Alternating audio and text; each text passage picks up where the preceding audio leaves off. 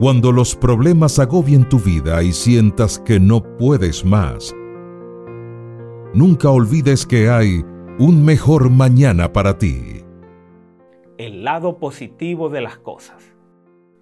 Un hombre tenía que hacer un importante viaje de negocios, pero por no llegar a tiempo al aeropuerto, el gerente de la aerolínea tuvo que ceder su asiento a otro pasajero, quien ya se encontraba dentro del avión esperando el despegue. Esta situación le causó mucha molestia al hombre, quien altercó fuertemente con el gerente para que bajara al pasajero que ocupaba su lugar porque él tenía que subir a ese avión.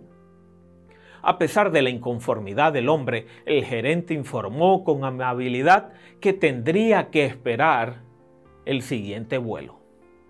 Lamentablemente, minutos después del despegue, aquel avión colisionó contra una montaña, no quedando ningún sobreviviente.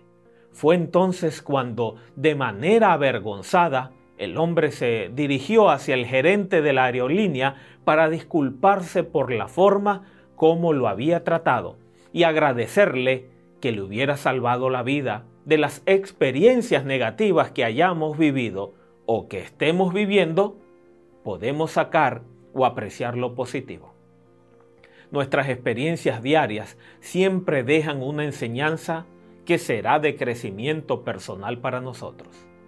Solo basta retener lo positivo y desechar lo que nos daña para que al final la experiencia se transforme en una gran bendición. Abandonen toda amargura, ira y enojo, gritos y calumnias y toda forma de malicia.